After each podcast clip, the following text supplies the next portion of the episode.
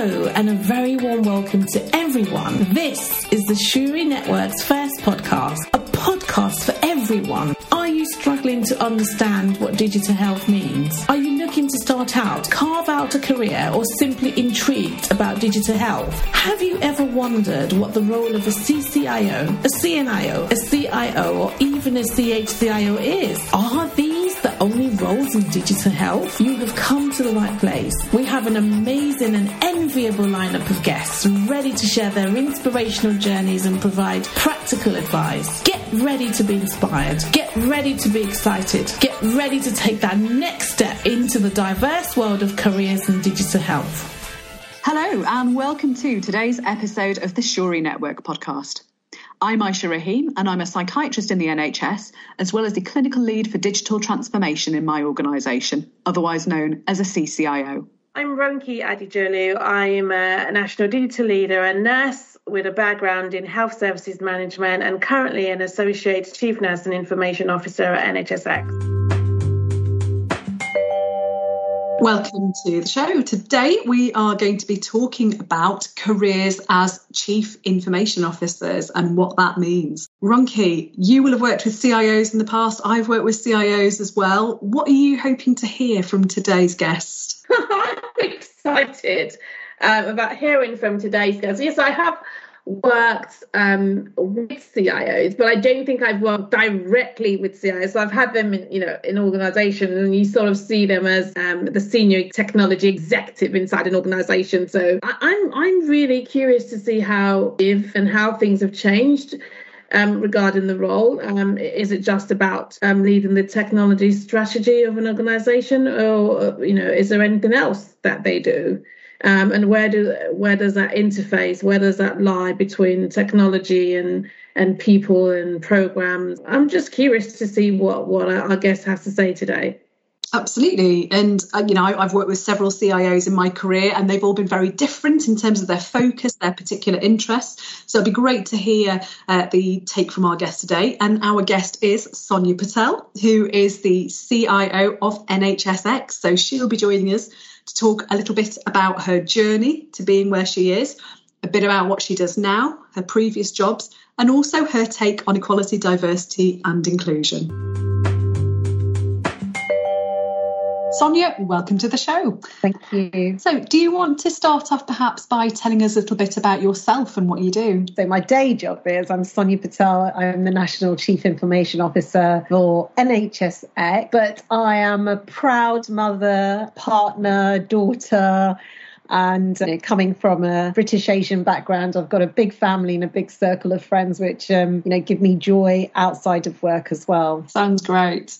We're really happy to have you on the show as well. And we're really looking forward to hearing about your role, your career, and what it is that you do.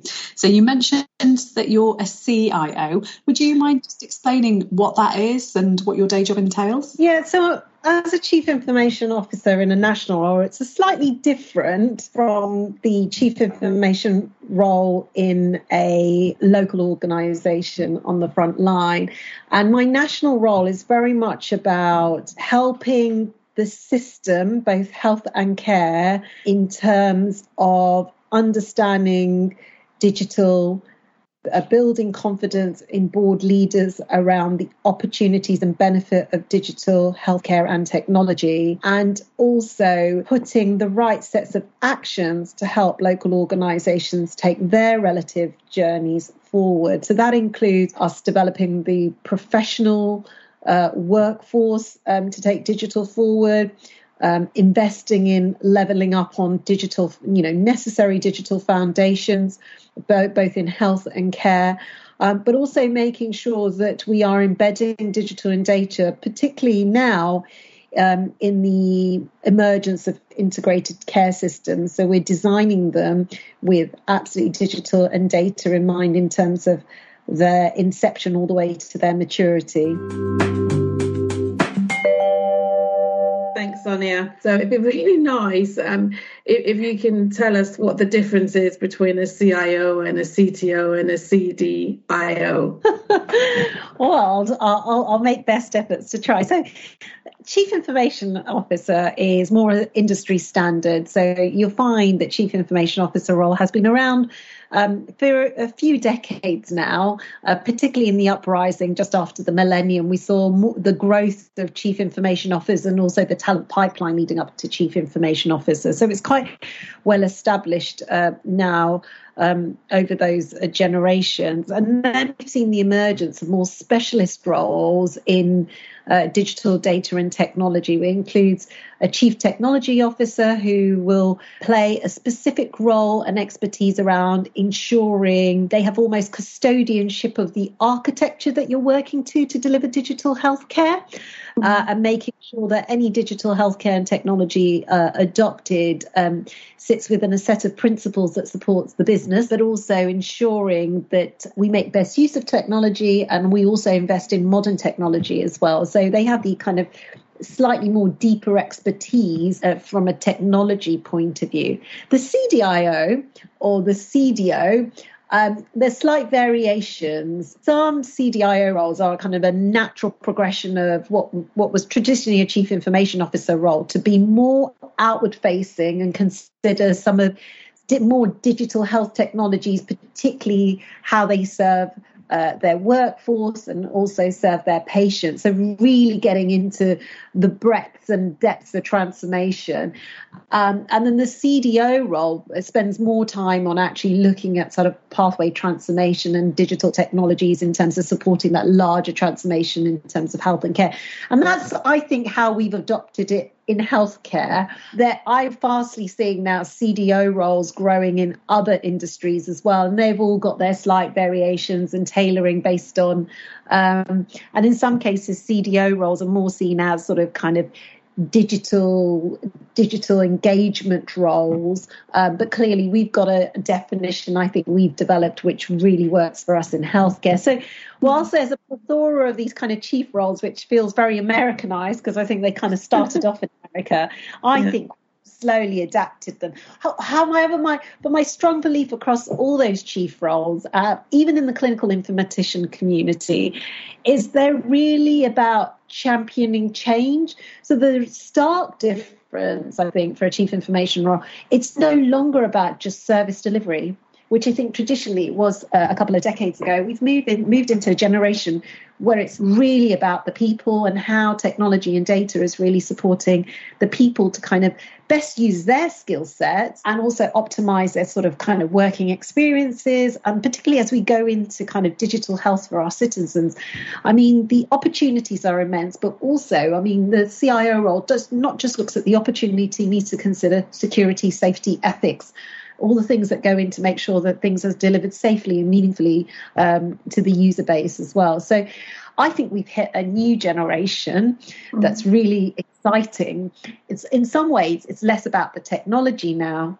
It's more about the the meaningful change and the kind of beneficial change you can create for people. And I think that's what really continues to drive me in my role is knowing where we started and how technology was kind of considered to where we are now, where I was struck just um, yesterday on a visit how engaged a number of board leaders were, and I'm going to reference Lincoln.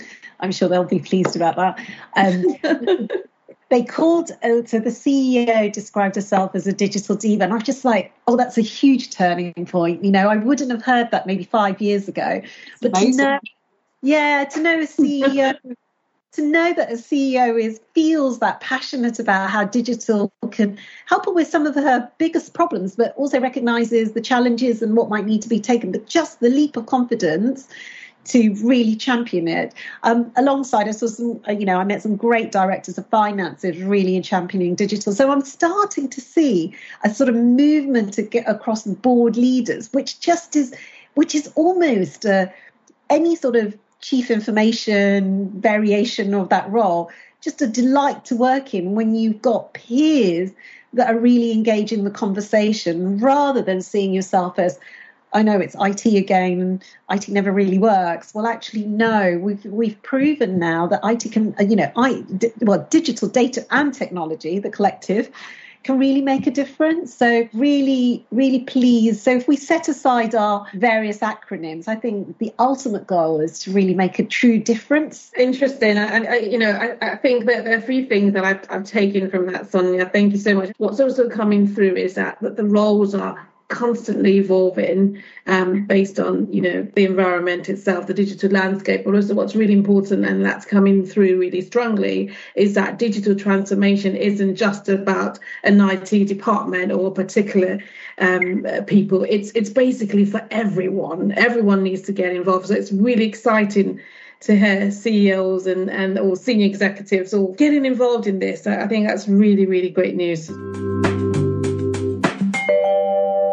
Thanks, Sonia. I was really struck by the passion with which you spoke as well. And one of the things that you mentioned at the start is how the, the role that you have currently at a national level is quite different to the one that you were doing previously, which is being the CIO of a hospital trust or a couple of hospital trusts. Do you want to say a little bit about your role in your former life doing those kinds of jobs and, and how that differs and what kind of things you were working on? I really enjoyed my frontline CIO role. Um, um, so I started off initially working for one trust, and very quickly, within nine months, I was asked to pick up a joint chief information officer role across two trusts, which broadly were about five hospitals, a total workforce just over 10,000, bed based over 1,300, uh, community services as well. So, what an exciting portfolio. And from sort of my humble beginnings, it was a real privilege to be in that role, to be taken up and taken seriously as a BAME leader in a frontline CIO because no one looks like me in other CIO roles.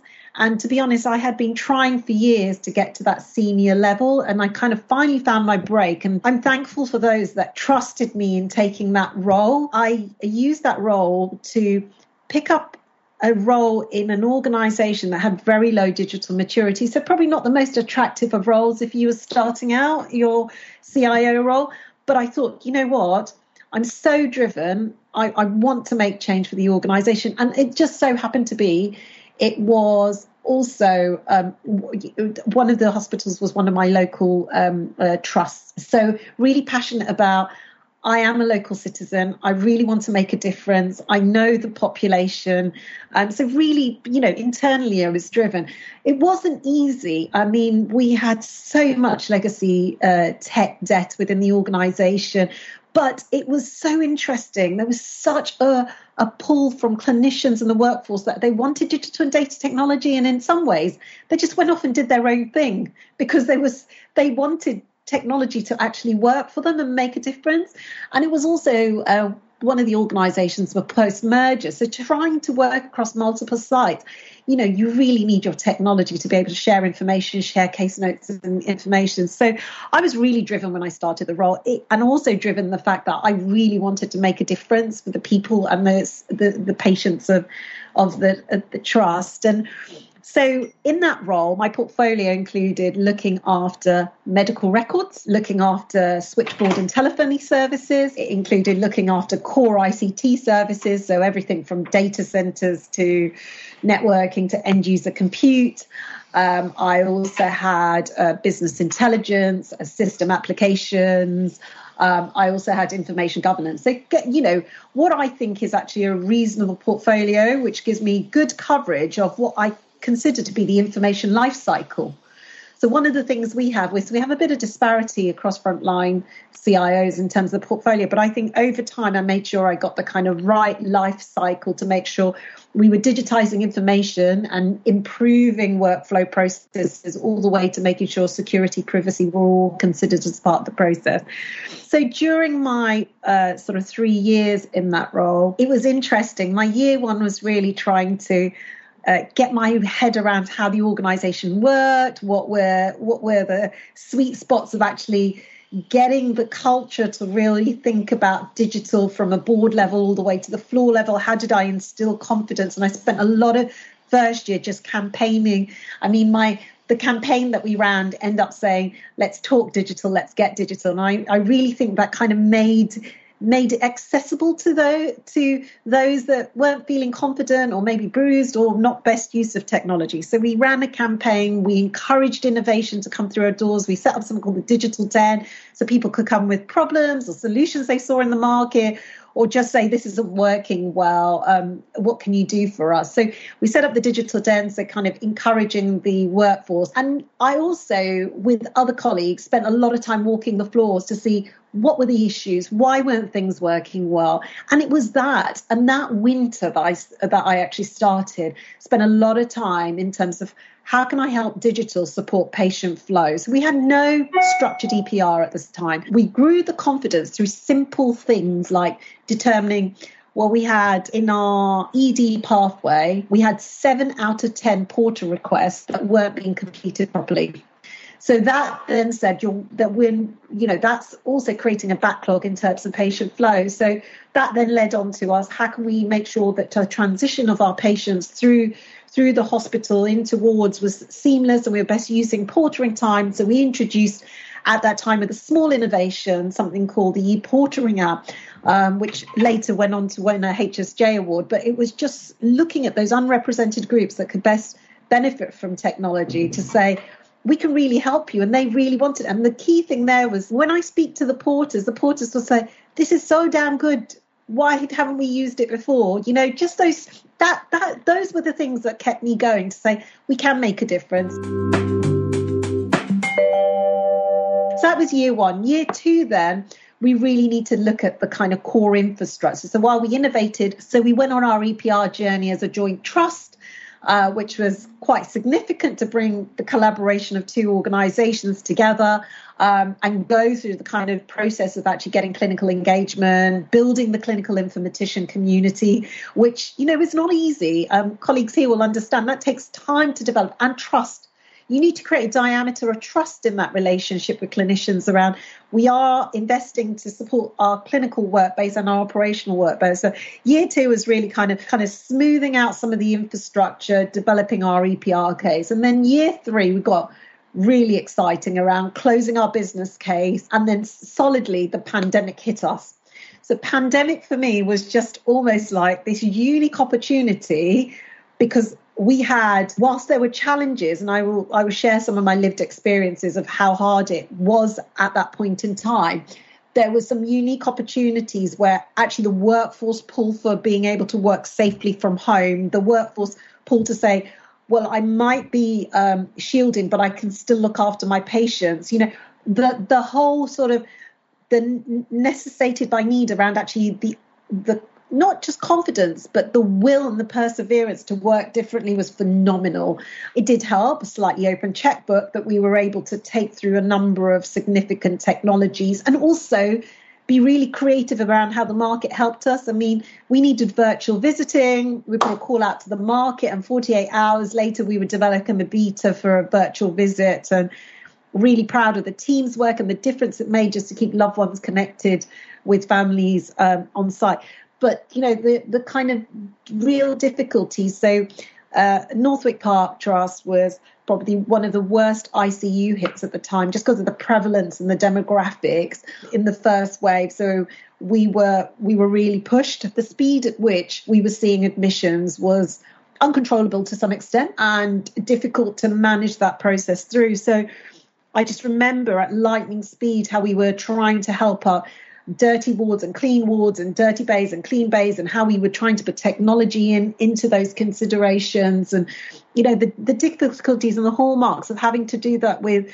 not the best use of utilities as well because it was so early in the pandemic we were using bin liners to separate rooms. It was it was different. And the thing that marks me the most was when we had nurses coming down to me as the IT director saying, IT's got to be able to help us some way. And they were in tears saying, We are seeing loved ones dying and they are unable to keep, had their last word or last contact with their with their families and or friends. And that for me was just like we've got to do we've we, you know we've got to put all the stops out to help our colleagues because not only are we doing it for our patients but we need to support our workforce as well in those difficult times so some really hard experiences, but also some real good that's come out of it in terms of how we continue to take digital forward and how that digital technology and also data helps our people is is so key. Yeah, and I think there's nothing more sobering than hearing the lived experience of staff on the ground trying to look after patients under difficult circumstances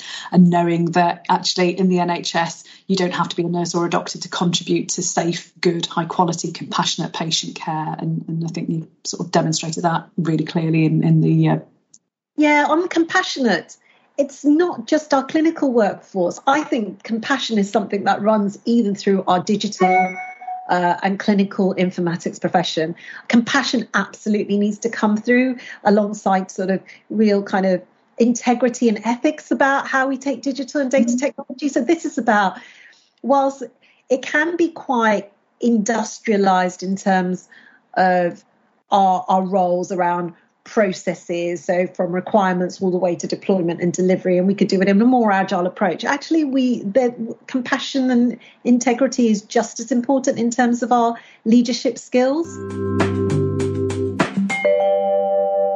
Sonia, I would like us to go a few steps back um, because I, am curious, and I, am sure everyone um, who's listening to this is, is curious, and, and, they really want to know where you where you started from. So definitely, like many others, I've fallen into, but probably there's a course of events in my in my journey that kind of paved the path to the CIO at one point um, I wanted to be sort of a doctor. Um, uh, but actually, I then ended up um, studying sort of pharmaceutical sciences. And through my last year of my uh, undergrad, I came across a module that was fairly new in that course, which was around bioinformatics, which was really around genome sequencing with uh, large genomic databases. And I did so well, and I had such a, curiosity for actually how the technology was used to be able to sequence proteins and where that might go. I actually then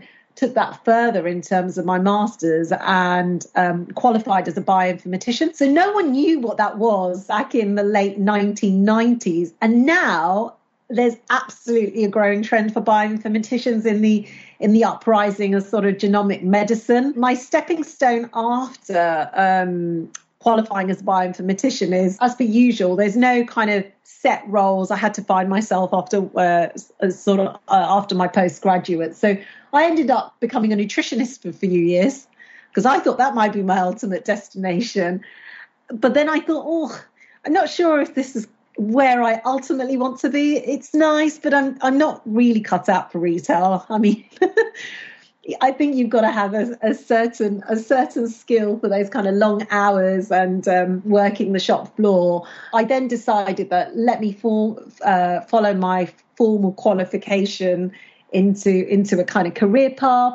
So I ended up working in a science park out in Cambridge for a few years. That was one sort of one of the largest science park at the time that were uh, doing all sorts of kind of product development to um, uh, sequence the human genome. So I worked on sort of ontology development and sort of uh, database design and application development to decode. Uh, and also sequence the human genome. Um, so I, I then developed more software skills based on my sort of earlier qualifications, which were, which which was exciting. But then I think personally, working out in, in, the Cambridge Science Park, I was a Londoner by heart and I really wanted to be back London and for personal reasons just spend more time with my own family. Um, so I made the shift back to London and thought, how can I use my transferable skills? You know, where are they best placed? So I did a few few interesting jobs in the NHS to kind of find my way, which included working medical records and then working as administrative assistant. I mean, I've, I've done a few interesting roles. And then the opportunity struck as a senior information analyst um, in West Middlesex Hospital. And I remember going in there, and the role was to just look at sort of pharmacy data and ePACT data and making sure you're awesome. And then over the course of a kind of few months, I was like, why are we doing it this way? And so my improvement hat started coming on. And then I designed a whole database with VB scripting and Microsoft Excel. And they were like, wow, this is fantastic. And for me, it was like secondary skills that led on developing sort of commissioning data sets and I thought, oh, great, this I've got some sort of career I could go here. It wasn't really well clearly articulated in the NHS, but there was a emergence of roles. it also happened when I first joined the NHS. Uh, that's when the 10 year plan hit my desk at one point. And I remember the IT director at the time saying, well, this is what the organisation is going to be doing over the next 10 years in terms of IT. It's so ironic, isn't it? I'm still here, sort of 18 years on, and I'm still working to level up the digital foundations. But look, um, after I took up some information roles, I also worked at the Strategic Health Authority. And being in information, I started to take a tendency towards performance, which sometimes that can happen. So I tested my role in turnaround roles even, and I just thought, actually, this is not for me. Um, uh, yeah, my it's it's it's not my core to be so.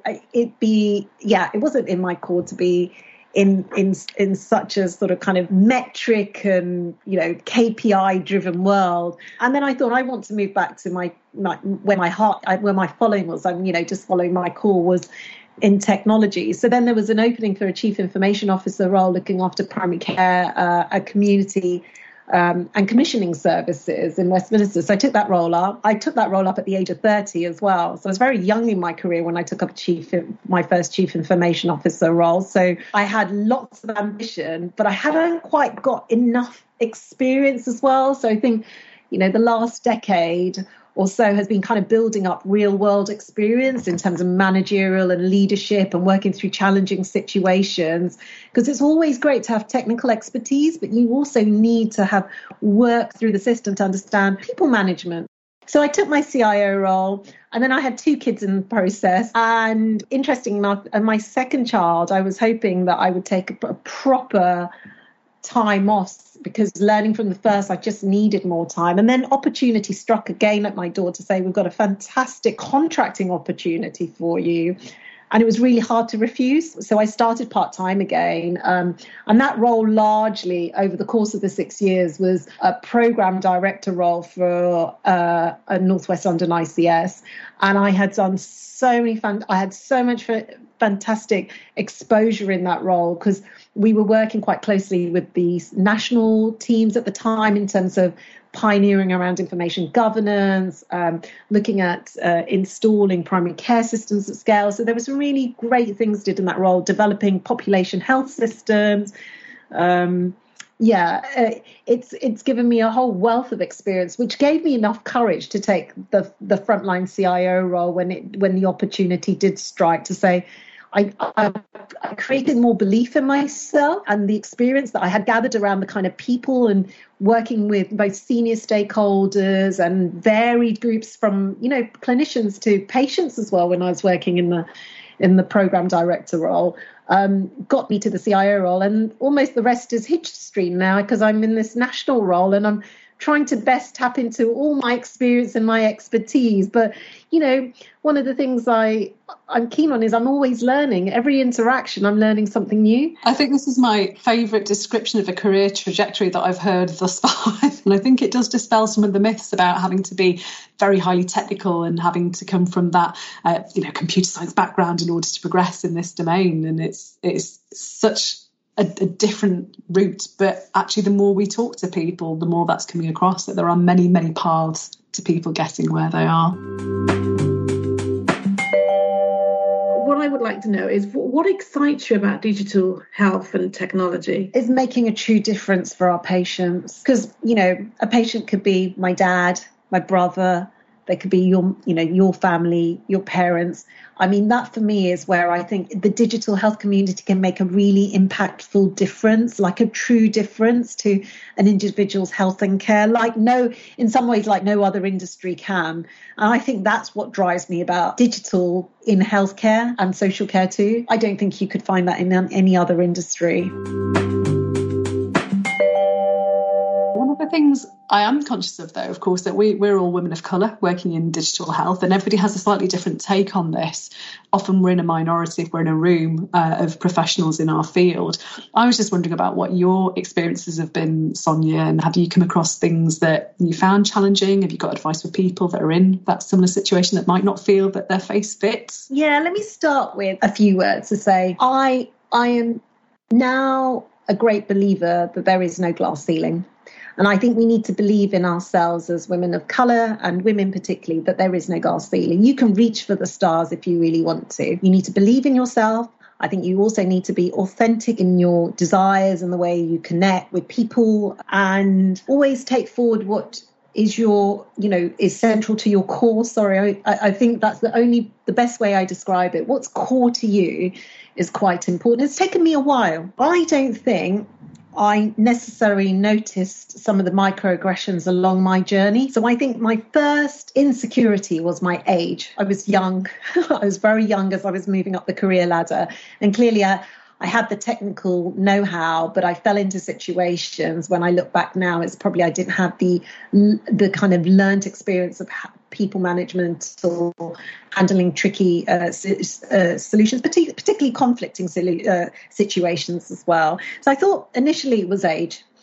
And then slowly, slowly, as I started progressing, I had at one meeting, predominated with lots of males that looked very similar, um, I made a return from my frontline CIO role into sort of my old kind of group and network. And I remember one individual turning around and saying to me, "Ooh, haven't you done so well?" And I, wow, I kind of I brushed that off, and then someone else observed it and said to me, do you not think that was a microaggression? And I was like, I don't see it. And then it took me a long while to realize the perception was that how can I, a woman of color, uh, reach beyond what is perceived as the ceiling in terms of that role. So there are small, small microaggressions that I face without realizing it until someone else has actually observed it and shared it with me. But, you know, in some ways, um, it makes me stronger. It makes me more motivated because I do think that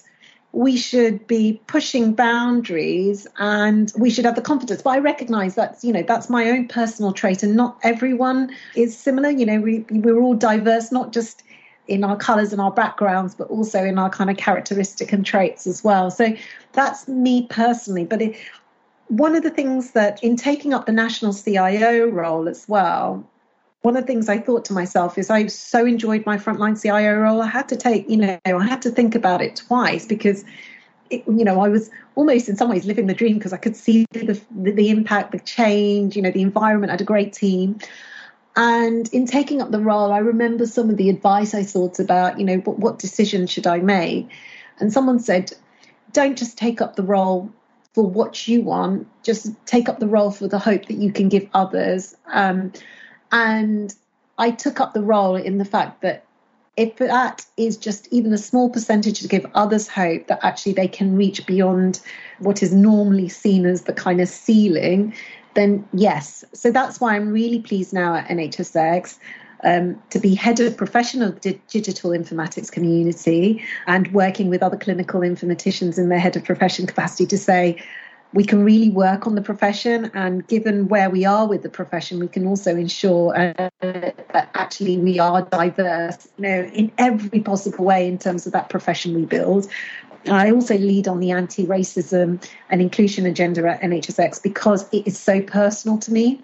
And uh, you know, alongside there's so many great allies in the system. I have to say, for every successful appointment I've had, I have to just be grateful to those that actually put their trust in me to take up the roles because you don't see many people like me. You just don't. And one of the things I now look amongst sort of the profession, there's probably only less than probably a handful of BAME females in CIO roles, a few coming through. Talent pipeline, particularly in I, in the clinical informatician community, it's growing and it's great to see that. In the digital informatician community, we've still got some work to do. I'm not seeing a natural pipeline encouraged. There's so much to do as well. But can I also just shine a light on our male BAME colleagues? So there is, I think I'm presented when I'm looking across the CIO community, which is probably now 280 strong. There are probably only three black CIOs I see in that community and that for me is disproportionate as well. So we've got some serious issues, and I there are no from my from my kind of observations and the best directory I have of the CIOs, I see no black female CIOs as well. So we've got whilst we're increasing BAME, I also want to make sure that sort of uh, we're also thinking about particular BAME groups in that process as well, and making sure that we get the kind of range of diversity that the profession deserves, really. So for me, yes, it's a journey, but I'm hoping as colleagues start breaking through, that seeing more role models in the different parts of the profession actually encourage others that they can see people like them and have the confidence to kind of take those careers forward. And it will take time. Thanks, Sonia. So, one final question before we wrap up, Sonia. So, if you had some top tips to give to people who were interested in putting their toe in the water into a career and trying to end up maybe where you ended up one day, what advice would you give to people? Firstly, is do not be afraid to try things. Do not put challenges and bound, you know, challenges and obstacles in front of you. Do do not do that. Try. Secondly, you absolutely need resilience. It's still tough today, and it, it'll still be tough for a while for particularly women of colour. And in supporting an individual's resilience, make sure you've got a phenomenal support network. So the Shuri network, to for me, is my phenomenal network. So we need networks that encourage, inspire, support, help you through challenges. And my last one would be there is no glass ceiling. Keep reaching for the stars because it is possible. It is possible with enough determination, with enough support around you, um, and the growth that we are we are seeing in allyship. I think it's absolutely possible to reach your destination. That's a wonderful and inspiring note to end inspiring, on. Yeah. Uh, really great to hear your story, Sonia. So all that remains is uh, for us to thank you so much for your time. It's been a pleasure speaking with you today.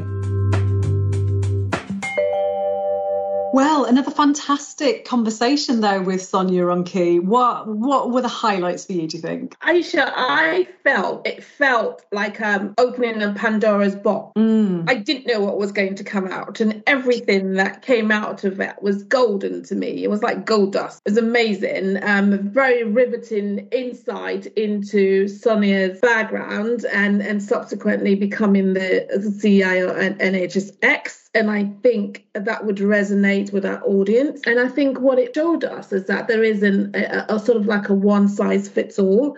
Um, you could have, um, you could start out as, uh, you know, a completely different career journey and end up somewhere different, and that's okay. I think the support that she said she she got from senior leaders, especially the CEO of, of NHSX, um, who trusted her and, and put his support in the fact that she um, is qualified and um, and confident enough to deliver the the um, the CIO digital transformation strategy. Yeah, yeah, definitely agree there. I think for me, hearing Sonia talk about the impact that digital and technology has on the experience of people through COVID. This story that she told about nursing staff coming to her, just saying how desperately distressed they were at people not being able to see relatives, for example, and, and coming to the digital department for help just really underpins for me how we all have a role to play in the delivery of care within the NHS, even if we, you know, we're not actually practicing as doctors or nurses or occupational therapists, for example. So that thread of compassion, compassion in healthcare, even in the technology space, I think really um, was very powerful to me. Absolutely, and and and also just just finally, I think it just uh, reiterates the fact that digital digital health and technology is for everyone. From from, you know someone who's a porter um, can can talk to you about processes and, and how to change the as is to, to the future, all the way up to the C, CEO. So I think it's important not to to make uh, digital health complex because it really isn't a complex. It's not a complex thing. So um, it, it's for everyone. For listening today. We really hope you enjoyed the episode. So please subscribe and share the episode with other people. And if you want to know more about the Shuri Network, or you want to feedback, or even suggest topics for future episodes, visit shurinetwork.com.